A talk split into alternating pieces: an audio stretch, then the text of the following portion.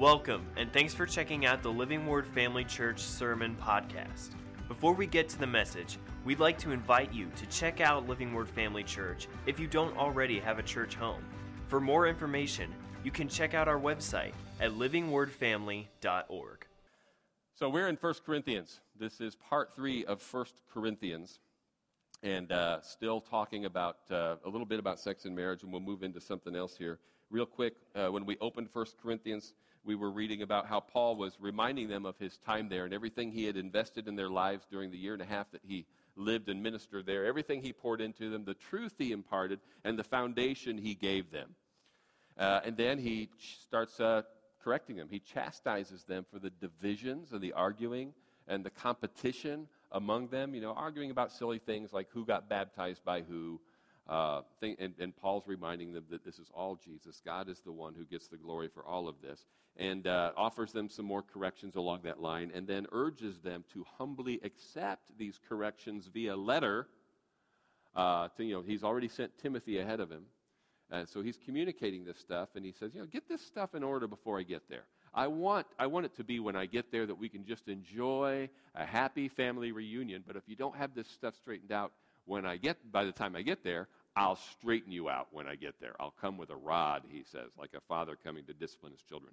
Uh, and then he spends some time uh, addressing sexual immorality in the church, uh, one particular case, actually, and telling them this has to be judged. Uh, it's uh, our call to love one another does not mean we tolerate this stuff in the midst of the body. It's not our job to go out there and pick at what the world is doing, but in the church, we have to address these things. There is such a thing as, as church discipline, and we don't tolerate this uh, sexual immorality in the church. Uh, and then he starts talking about lawsuits of all things, saying that it's shameful that a body of believers who all claim to have the Holy Spirit, the Spirit of God, can't handle these matters internally. So we ought to be able to get together with the wisdom that's available to us through the Spirit of God and arrive at a godly conclusion rather than drag each other to court, a court comprised of people who do not have good judgment. And this is where, when he lists those, those sins, including several uh, varieties of sexual immorality, he's saying it in that context. You want to take a legal matter before the Gentiles who don't even have any sense when it comes to basic righteousness. These are people who embrace, who are so characterized by sins like uh, not just idolatry and extortion and covetousness, but homosexuality, uh, homosexuality, adultery, and fornication. He says, if, if they don't have any better judgment than to live their lives like that and not see anything wrong with it, why do you want to trust them with judgments when it comes to legal matters in your life. You guys can deal with this internally.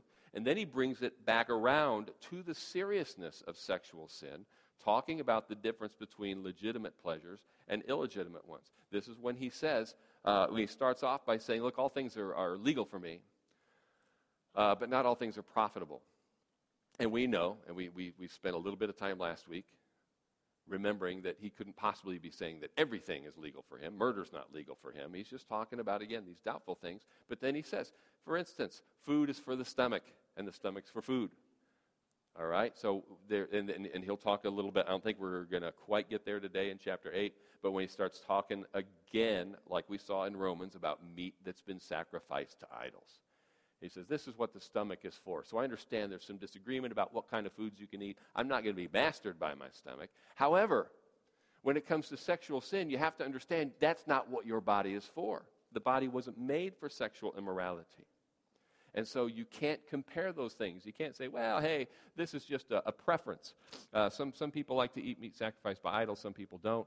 Uh, let's just don't judge one another. Same thing with sexual immorality. And Paul says, no, the food was, a stomach was made for food, and, the food, and food for the stomach. That's not the way it is with sexual immorality. So then he starts talking about uh, the proper expression of sex which, uh, among believers, which is only, of course, in marriage between one man and one woman. Now, this is in a culture, you and I now, when we look at this, we are looking at what he's about to say uh, in a culture that really celebrates marriage and family. We, we've elevated those things, and we should. These are gifts from God, right? And so, because of that, because of our You know, this is a living word family church, and because of uh, how we honor and esteem marriage and family, it makes it kind of hard to read what Paul is writing here. Uh, because, in a nutshell, sure looks like what he's saying is look, marriage is a distraction from kingdom work. This is all about Jesus. And if you're truly spiritual, you will remain unmarried. But since sexual desire is so strong, go ahead and get married so that you don't, cons- so that you don't commit the sins of fornication and adultery. This seems to be Paul's attitude about marriage. Look, if you really, really, really want to be 100% sold out to the kingdom, just remain as you are. Because marriage is going to going to pull away your it's going to divide your attention, divide your passions. However, it's super important that you remain sexually pure. And since the sex drive is so strong, go ahead and get married because you don't want to fall into that sin. But then he just kind of make, continues to make the case, but it's better, you know. But you got to read when he says, "This is me, not God. This is God, not me."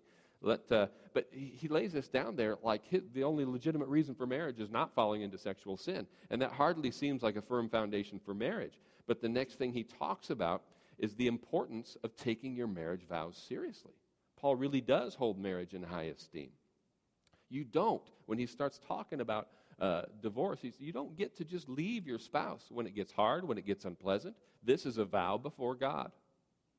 And, they, he's, and he's saying this in a culture where even among the Jews, uh, and, and in this, and, and, perhaps in the early church there in Corinth, everybody, and, and certainly the, the Roman and the Greek culture, every, divorce was just casual. It was rampant. Eh, we don't want to be married anymore, don't be married. And Paul's like, no. Um, this is going to be a distinction among believers. When you get married, that's a vow before God. You take it very, very seriously. You don't get to just leave.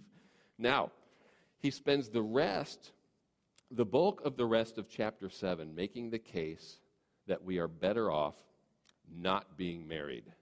But the key to understanding this passage, because, you know, and we, and we talked about what he just said. Yeah, you're, you're going to, your interests and your passions and your priorities are going to be divided between God, your wife, your family. And there's urgency here in ministry.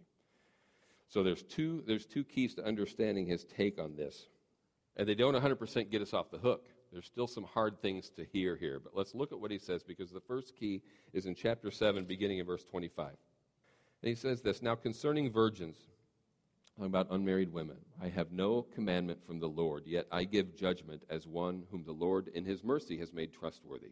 I suppose, therefore, that this is good because of, this, because of the present distress, that it is good for a man to remain as he is. Are you bound to a wife? Do not seek to be loosed. Are you loosed from a wife? Do not seek a wife. But even if you do marry, you have not sinned. And if a virgin marries, she has not sinned. Nevertheless, such will have trouble in the flesh, but I would spare you. There's a phrase in there that says, the present distress. I want you to think about the world Paul lived in when he wrote this. There was intense persecution on the church. I mean, Christians really, literally were being imprisoned and killed for their faith. And Paul is saying, I, I, guess I would paraphrase it this way Look, marriage is tough. And anybody who's been married any length of time knows there are challenges no matter how deep your love is for your spouse. There are hard things. To do this right, to remain committed, we have to make hard decisions. It's going to be hard enough anyway. And Paul's saying, considering the climate we are in right now spiritually, that's going to be an added burden.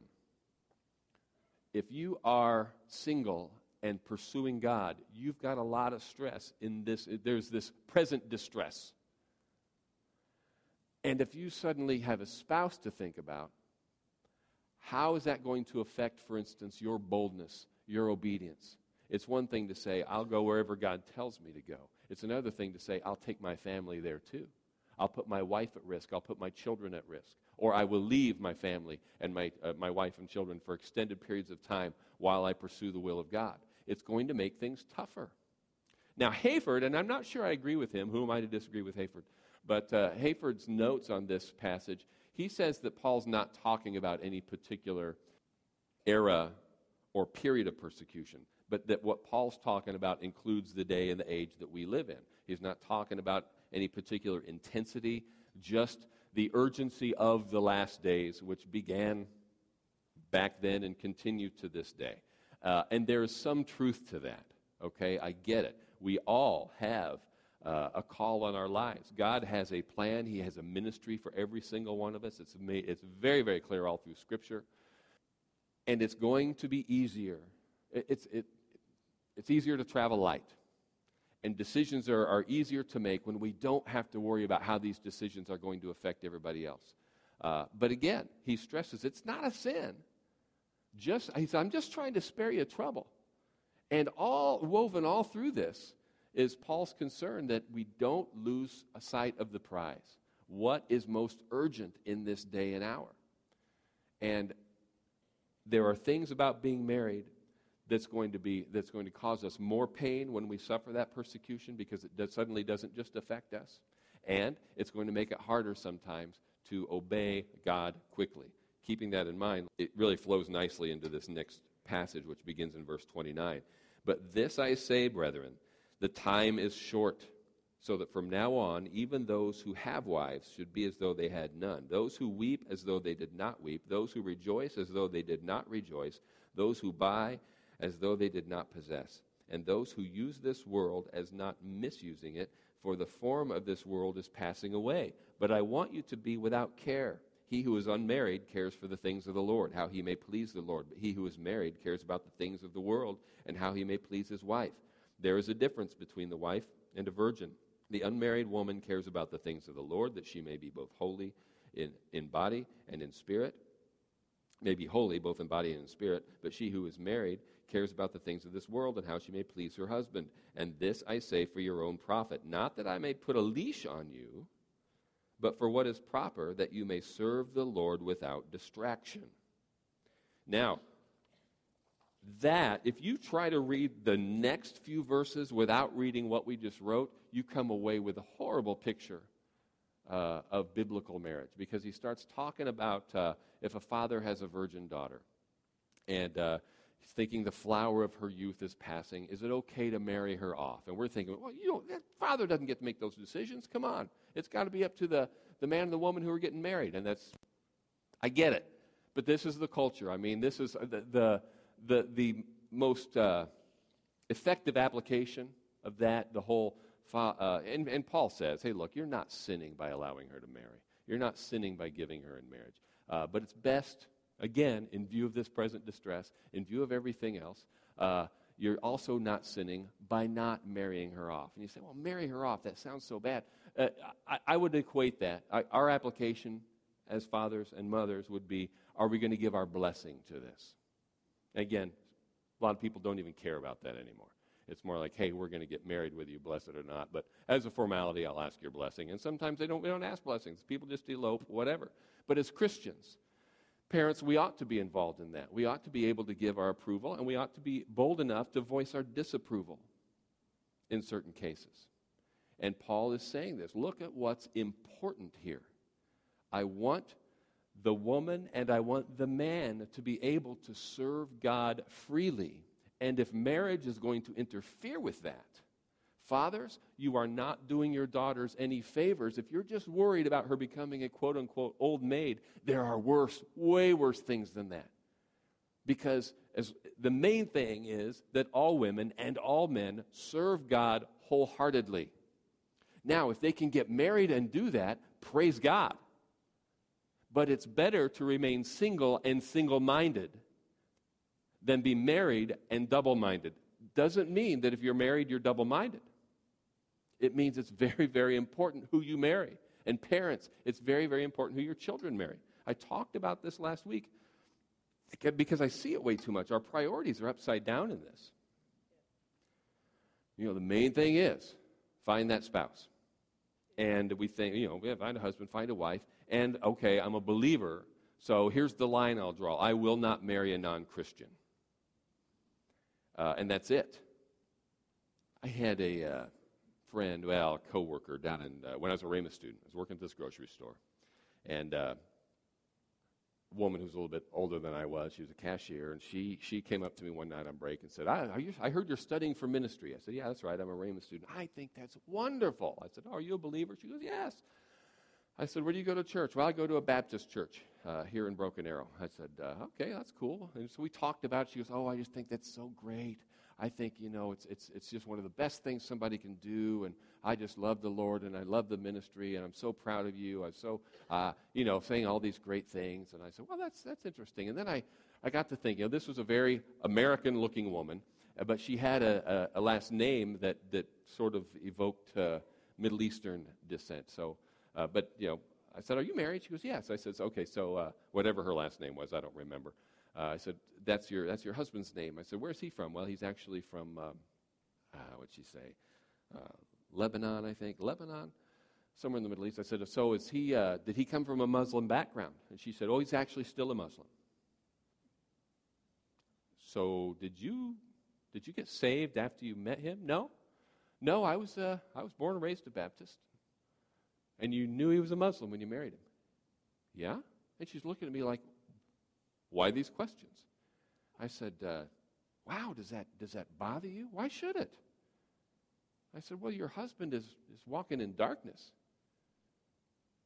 No, he's not. Just because I'm a Christian doesn't mean he needs to be. I said, Well, one of you is wrong. She goes, That's not true. And listen, I've heard this a million times since then, but this is the first time I ever heard anybody say it to me. Just because Christianity is true for me doesn't mean it's true for him. Look, talking to me like I'm an idiot. And clearly she's the idiot. I, I mean, I was dumbfounded. How can you think? I've said, I've said it before, you've heard it. My goodness, I don't know how many times you, you could have possibly heard this from me just looking at it logically, mathematically, whatever, keeping the spirit, uh, the spirit out of it, you know, it is possible mathematically for everybody to be wrong, for maybe nobody to have the truth.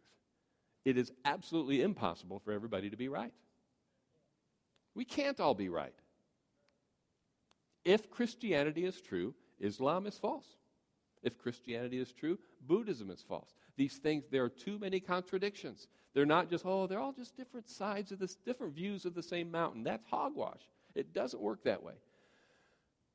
And I'm thinking, how does this, and yet happily married. Now, is she serving God single mindedly? I had a hard time believing she was.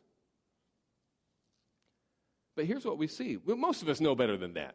You know, we're, we're, we are probably not going to marry somebody of a completely different religion.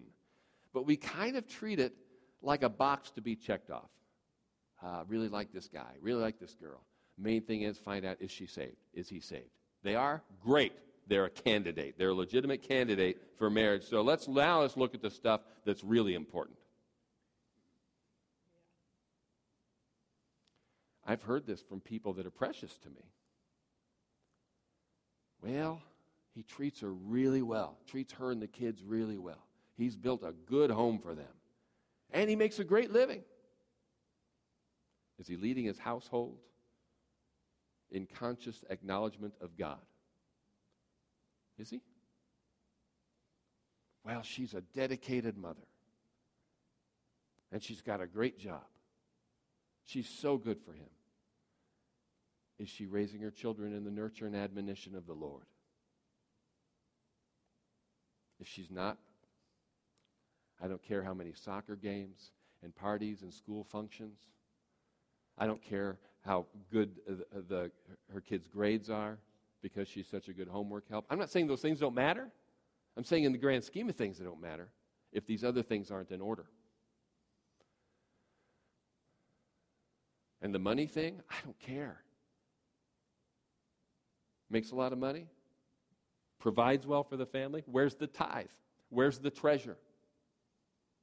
What kind of finance, from a spiritual standpoint, what kind of financial foundation are you building for your family if you are not tithing and bringing your offerings? These are commandments. The bottom line is this you need to know who you are in Christ, and you can't afford to settle for someone who doesn't know who they are in Christ and doesn't appreciate who you are in Christ. Marriage is a gift from God. It really is. I personally hold it in higher regard than Paul seems to. But the reason I'm able to do that is that God has blessed me with a wife who loves Jesus more than she loves me. God has blessed me with a wife who doesn't mind that I love Jesus more than I love her. Do you remember the illustration? I, shared the, you know, I found the coin, I found the piece of my, last week, right? He who finds a wife finds a good thing. You can, you can get off track the course that God has for your life. You can spend an awful lot of time wandering around looking for a wife and say, finally found her, I found a good thing. And it can take you a long time to get back on track. The right way is to stay on track and you encounter that wife along the way. She's already on the same path. He's already on the same path, ladies. Don't sweat that stuff. And that's what Paul is saying. He's not against marriage. I really don't think he holds it in low regard. In fact, you'll see here just in the next chapter where he talks about, hey, you know what? I should be able to bring a believing wife along with what I'm doing. But because of the need, the neediness of immature congregations like the Corinthians, he felt he was doing more for the kingdom of God by remaining single. It was but it was a sacrifice. Most of us in this culture aren't willing to make that sacrifice. I do want to please God, but I will have this kind of life. The main thing is I want a husband, I want a wife, I want a family, I want house, two cars, this, that, and the other. And God suddenly becomes this, and, and, and this is a, and it's, it's kind of a function of a, uh, of people with a lot of leisure time in safe communities. In other words, it's a very Western view of Christianity, where we s- sort of treat Christianity as something that rounds us out, just sort of fills in some gaps. When really, what's it supposed to be? It's supposed to be the center, isn't it? Jesus be the center of it all. Christ. We cannot be Christians if Christian is just one more thing on a list of adjectives that describe us. I know I've told this story several times, but I also know it's been a while. And I'm about done. I want to share it anyway. Uh, this was in seventh grade, very first day of school, maybe second day of school, but I think it was the first. And we had a, there was a brand new teacher. It was her first year teaching. And she said, I want to get to know you, class. And so I want you to make a list for me. Put your name at the top of this paper so that I know who you are and tell me and write down, and it's like she gave us a number, five things, ten things that describe you. One word.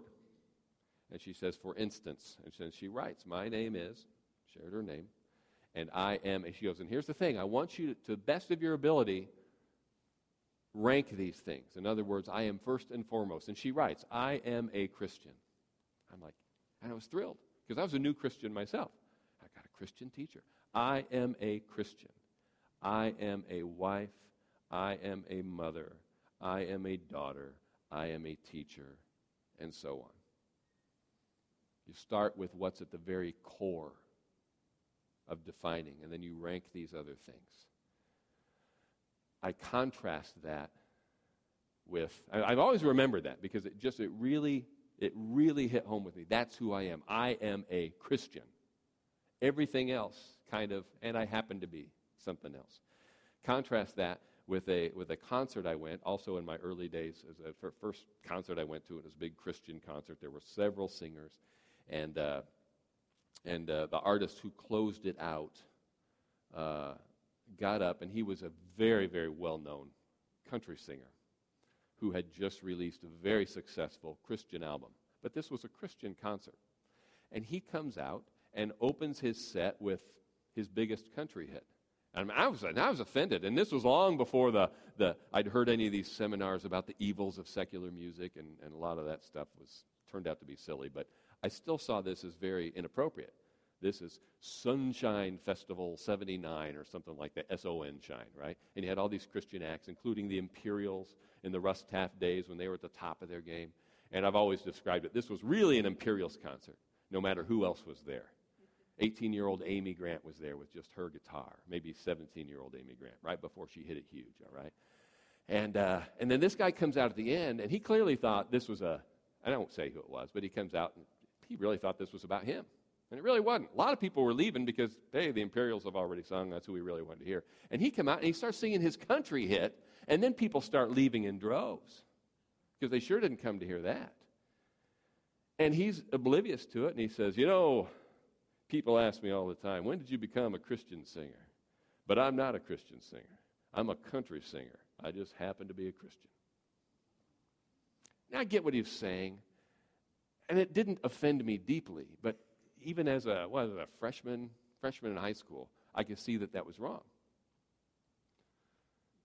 You are not a singer or a football player or an artist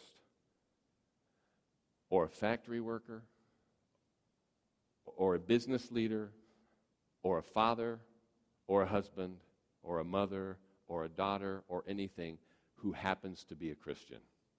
You are a Christian.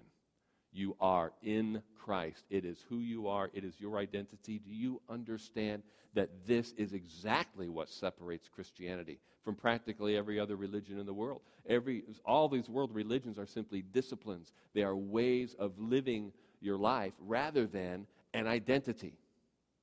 And Jesus is the one who made this startling claim. When you follow me, when you trust me with your life, what do I give you? Purpose? Yeah. Do I give you a destiny? Yeah. What do I give you? I give you a new heart, a new life that's so radically different. The only way to describe it is this the old you died, and you were raised to new life in Christ. How can we treat that as anything like a side issue. This is at the heart of Paul's teaching on marriage. We can get hung up on a couple details uh, that will derail us from seeing what Paul's heart here is. And his heart is there's nothing wrong with getting married.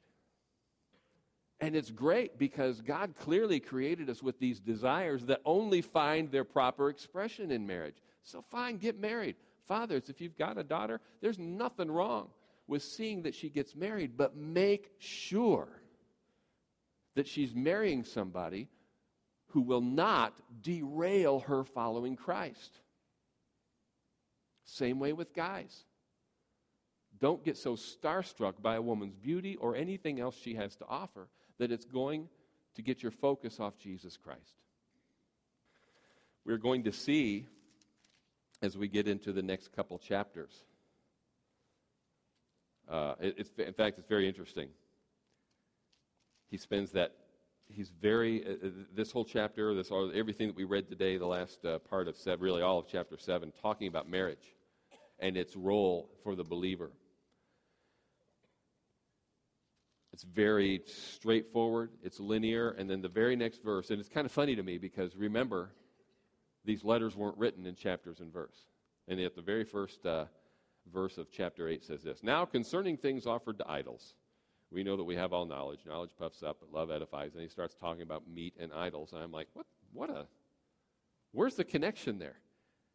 And I like it because here's what I picture. Here's Paul sitting there with his letter from Corinth asking questions. We, he's already referred to it. You know, these things that you asked me about in your letter, I'm going to do my best to answer them. So he sees one on marriage, he sees one on virgins, he sees one on sexual immorality, and he addresses all this stuff.